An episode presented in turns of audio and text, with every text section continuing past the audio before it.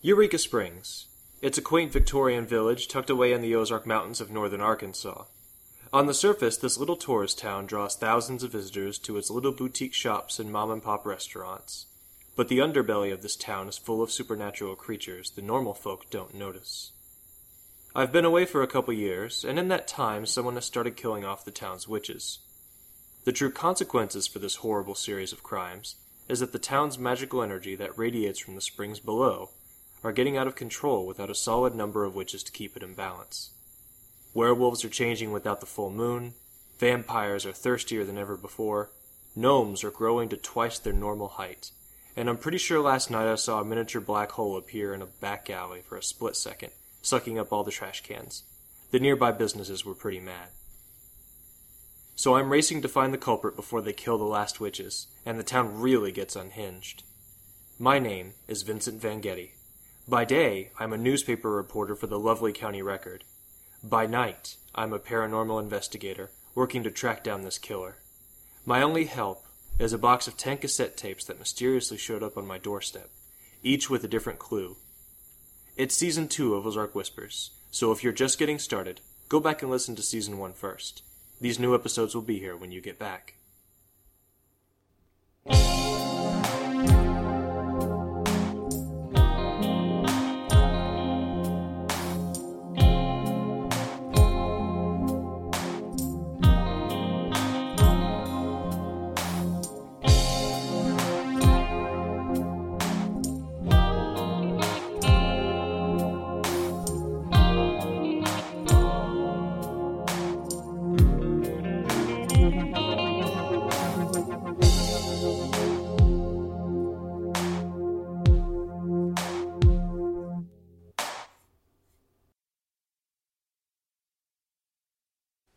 Eureka Springs, being where it is, sees a lot of tourists. What can we say? Our little village is a tourist town. The majority of our economy is based on other people coming here, eating in our restaurants, staying in our hotels, and moving on. We only have a little over 2,000 people who call this their permanent home, and that includes us special folks that go bump in the night. Perhaps the largest group of people that make their way through Eureka Springs are the bikers. You can't go more than an hour without hearing a chopper blow through town. All of northwest Arkansas's windy mountain roads are perfect for riding, and millions make their way through the region every year to take advantage of that, especially in the fall during the changing of the leaves. We have a number of biker bars here in Eureka that cater to them, and most don't cause trouble. In the last weekend of September, Eureka sees the most bikers as they come to town for the annual Bikes, Blues, and Biscuits Festival. Thousands of riders on their steel horses descend upon Fayetteville, a college town about an hour west of here, where the festival is actually held. But many ride over here to Eureka and back, making a loop. It's a fact of life, love 'em or hate 'em. Most of the supernatural community here keep their mouths shut about the festival because we realize we're tolerated to a great extent, so we should probably return the tolerance when it comes to others. If the town can tolerate a roaming wolf pack, packs of bikers shouldn't be an issue. So you can imagine how shot my nerves were when a vampire was found dead in a very public area at the height of the festival. With all the bikers in town, we didn't need this. Not that we needed it when the bikers were gone either, but this was terrible timing. My police scanner started going nuts around 5:30 a.m. before the sun was even up.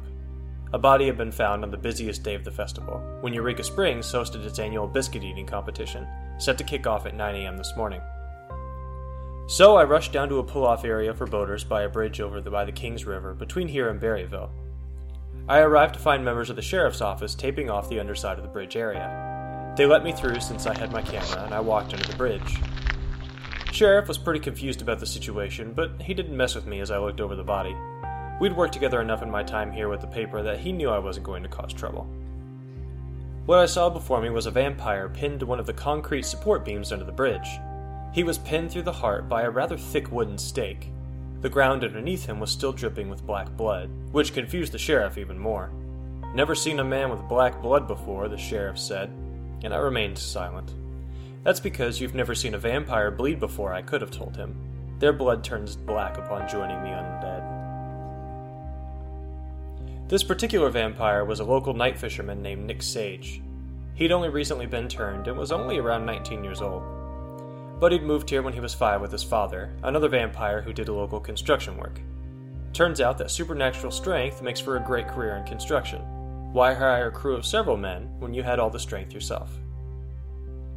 While the sheriff's biggest question was the black blood, mine was twofold.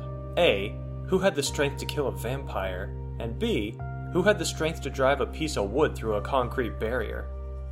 The sheriff asked if I'd be willing to keep this under wraps until the contest was over and a few more hundred souls cleared out of town, but I told him in all likelihood one of the television stations in Springfield or Fayetteville had heard this go over the scanner and wasn't too far behind me. Sure, I could stay silent, but I have no control over the other reporters. At this, he swore several more times. I wanted to tell him it'd be okay, because soon I'd call this into the Rangers, and they'd send Arkansas's ranger up here disguised as a member of state police to assume control of the investigation. Then he wouldn't have to worry about this anymore. But it would be a few hours until she could make it up here, and I intended to have this figured out before that if possible. My only clue as to who did this? Motorcycle tracks that led down under the bridge. But there were no footprints, so whoever did this rode down, got off the bike without making footprints, and stabbed Nick quickly without a struggle. They'd have to have been fast and strong. Vampires aren't easy to kill. It's not like you see on the fictional TV shows. Even a highly trained ranger can only take one, maybe two at a time, and that's if they're extremely skilled and top of their crop. Whoever did this wasn't human. The question to figure out was, could this be an isolated incident, or some monster in town hunting down vampires? The first person to help me answer that question would be Nick's father. I rode over to his construction office in Berryville and found Nick's father, Rob, welding some pipe. The sun still wasn't up yet, but I could tell Rob was about to call it a day, or a night, however a vampire looked at this. I climbed out of my car, heart heavy at having to deliver the news, and walked over to Rob. He waved and took off his welding mask. Rob was a strong soul who mostly kept to himself. He raised his son to be a respectable young vampire, and the two were generally viewed as hardworking souls in both the supernatural community and the human community of Eureka Springs. That's why it paid me to have to deliver this news. But I needed answers fast, and Rob likely had one or two of them. When I informed Rob of his son's murder, he launched into a fit of rage and demanded to know who was responsible. Understandable. Everyone in the supernatural community around here knew I had a habit of solving paranormal mysteries, so Rob grabbed the scruff of my jacket and demanded to know who was responsible. His strength was terrifying, and I'd been on the receiving end of a vampire beating more than once. His eyes were turning solid black, and the veins under his eyes were twitching. I shouted that I didn't know who did it, but I would find them. Rob then came to his senses and lowered me to the ground. As I caught my breath and my pulse dropped back down to a normal human range, Rob's eyes returned to normal as he sank to his knees in the gravel and sobbed. After a few minutes, I saw the sun starting to peek over some trees and told Rob we needed to head inside. I almost had to drag him inside his little construction trailer. He just kept saying, "He's my boy, Vincent." And yeah, I'm not gonna lie, it sucked to hear that. Vampires are sterile, so it wasn't like Rob was ever going to have another child. Nick had been born before Rob was turned, and he'd only turned his son earlier this year after they agreed on it. I put on a pot of coffee and mixed in some blood I found in a blood bag at the back of Rob's mini-fridge, probably at the hands of Red Cross people he'd stole from. Rob took a cup and finally calmed down a little. We got to talking, and I asked him if he had any idea who would want to hurt his son, or if he had any enemies. I explained the motorcycle tracks had been found nearby, and suddenly Rob wanted to know if a biker from out of town had done this. I told him that was unlikely because there weren't any footprints. Rob sat down in his rolly chair and thought for a moment. Nick had no enemies, except for his girlfriend's father, Tony Polano. I sighed because that made no sense. Tony was a human, and he wasn't a biker. And though he did hate Nick, I resolved to have a chat with him. Now that the sun was up, Rob was confined to his trailer for the time being. That gave me a head start before he tried any vigilante justice. Around 8 a.m., I was sitting in Tony's driveway thinking. Tony ran a little museum of Native American history here in Eureka Springs, and he'd crossed paths with me before. You see, Tony is one of the few humans who knows about the supernatural community here in town, and while he mostly keeps to himself, he became an overprotective father when he learned his daughter Teo was dating a vampire, Nick. Tony isn't exactly supportive of the supernatural community here in Eureka. He wishes we'd all scram. And sure, a guy like that was bound to get upset when his daughter came home with a vampire, even one who only fed on fish blood. I knocked on the door, and Tony answered in a stylish bathrobe with goldfish on it. I told him about Nick's death, and all he did was laugh. What a cruel man. Even if Nick was a vampire, he was also Rob's son. Tony should have at very least respected that. And when I brought this up, Tony told me he'd also recently lost a child. He told me Nick had murdered his daughter and gotten away with it because he was a vampire, and none of the local authorities wanted to arrest him. I sighed because I knew the real truth here, as did Nick and Rob. The truth was, in his later years, Tony had grown to be a rather hateful man.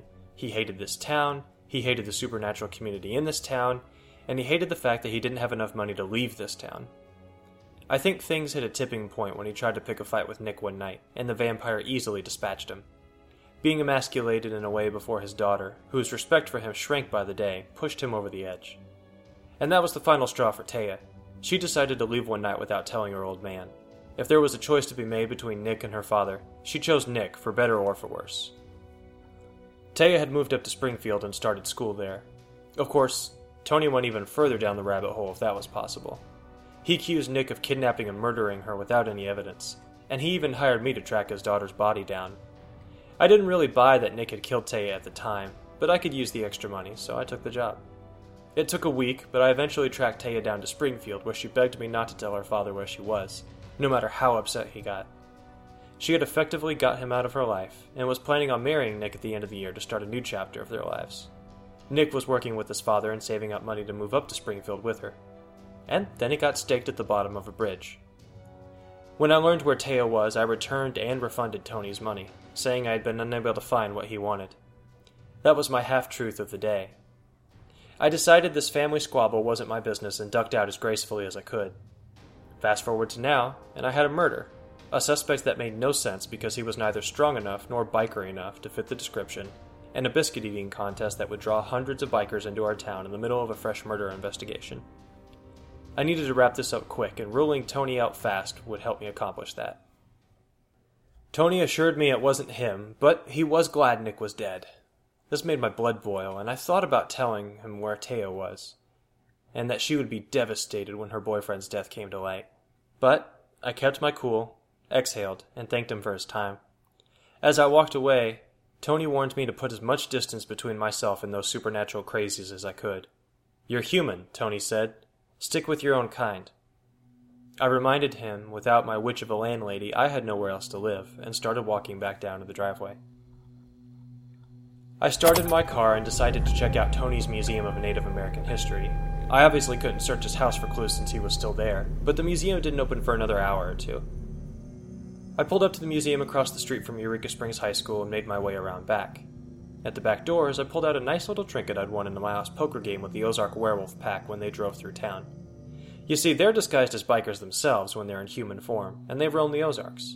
They happened to be driving through just before Bikes, Blues, and Biscuits started, and we stayed up a couple nights playing poker for a little supernatural knickknacks. They presented me with a skeleton key when I won, one literally made of coyote bone that had been enchanted by a witch to open any normal lock. I loved this thing. Sliding it slowly into the lock of the back French doors of the museum, it reconfigured itself, popping and snapping until it fit the lock.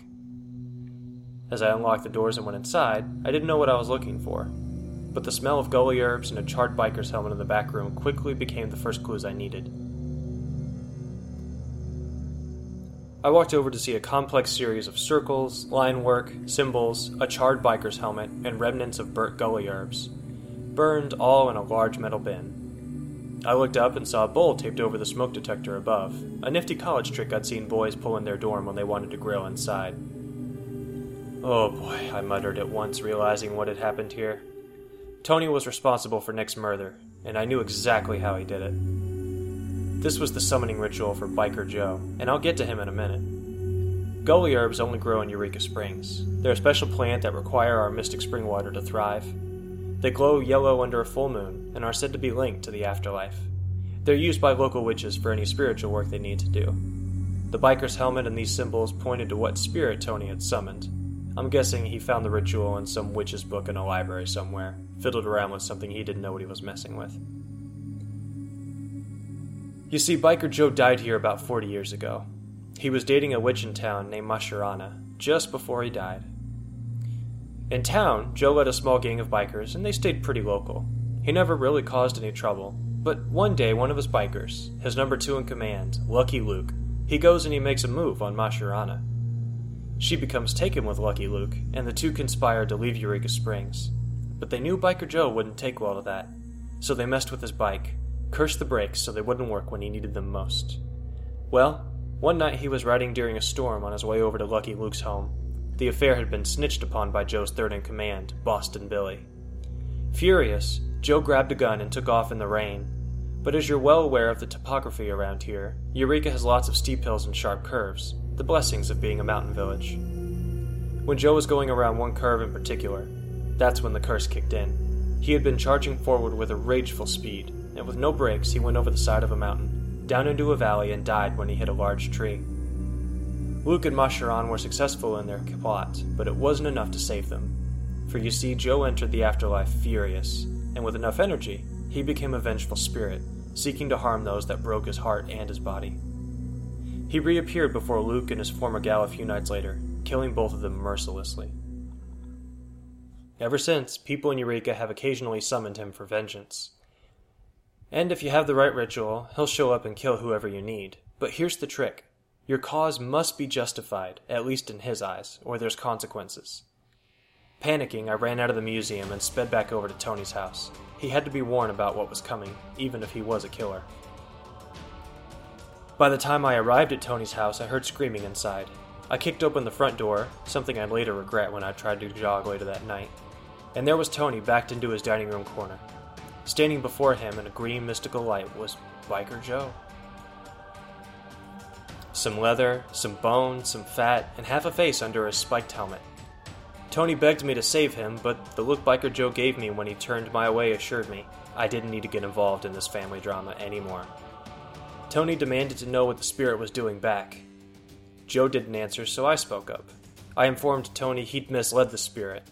He sought Nick's death because he was convinced Nick killed Taya, but Taya was studying up in Springfield alive and well. And since Nick didn't actually deserve to die, Joe was here to take vengeance for being misled in his anger. This was just a big case of stink all around. An angry man murdered his daughter's boyfriend under false pretenses, and now he was going to die. Tony now turned for my explanation and pleaded his case before Biker Joe, the judge, jury, and executioner standing before him. He said Nick was a monster, and killing a monster wasn't actually a crime. It's just a vampire, he kept saying. But Joe slowly put a finger to his lips, and Tony got real quiet. Biker Joe explained that he discovered Nick to be more than just a murderous vampire. He was also a son, and soon to be a husband, and it turns out, not so much with the murder. The real monster here wasn't the floating specter or the dead vampire, but Tony. With that, Biker Joe pulled out a wooden stake and drove it through Tony's chest, pinning him to what I'm guessing was the stud in the wall. Drywall wouldn't have held him up like that. And as Tony sputtered and wheezed, he made eye contact with me one final time. I just shook my head. I wasn't going to cross a specter for him. If I'd beaten Biker Joe here, I intended to warn Tony about what was coming, but now that the ghost was here, I was out. So I did just that. I walked out, got in my car, drove to the newsroom. Boss would want me covering the biscuit-eating contest that was due to start in the next half hour. I would try to forget about everything I'd seen and learned this morning, but somehow I knew all the revving bikers and leather-clad men and women would just keep reminding me of Biker Joe and what he was capable of. The real lesson to take away from today is this. Not all monsters are monsters. Sometimes the real monsters are just ordinary people. And when they victimize a member of the supernatural community in my town, I'll be there to get to the bottom of it. As I predicted, Arkansas Ranger Beth Forbes showed up disguised as an Arkansas state trooper and took over the murder case of Nick and Tony. I filled her in on everything I'd learned, and she thanked me. Now all that was left was cleanup. Sheriff never seemed to mind when this trooper showed up to take over a specific murder investigation. Less work for him, and he never asked questions. Even if he wasn't entirely aware of the supernatural community in town, he was aware enough to know when not to ask questions. As for cleanup, that's Beth's job. My job is to now photograph bikers scarfing biscuits with milk. Or beer. Another ghost murder solved, another day in Eureka Springs. Typical for our mountain village. Want to know more? Stay tuned.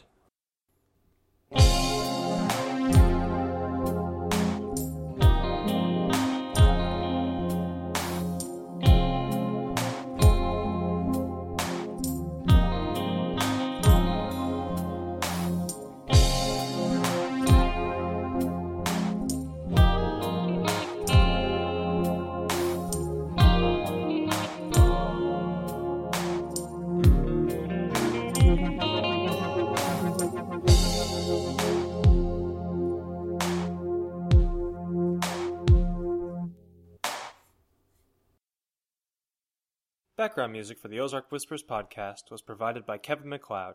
Check out his stuff over at incompetech.com.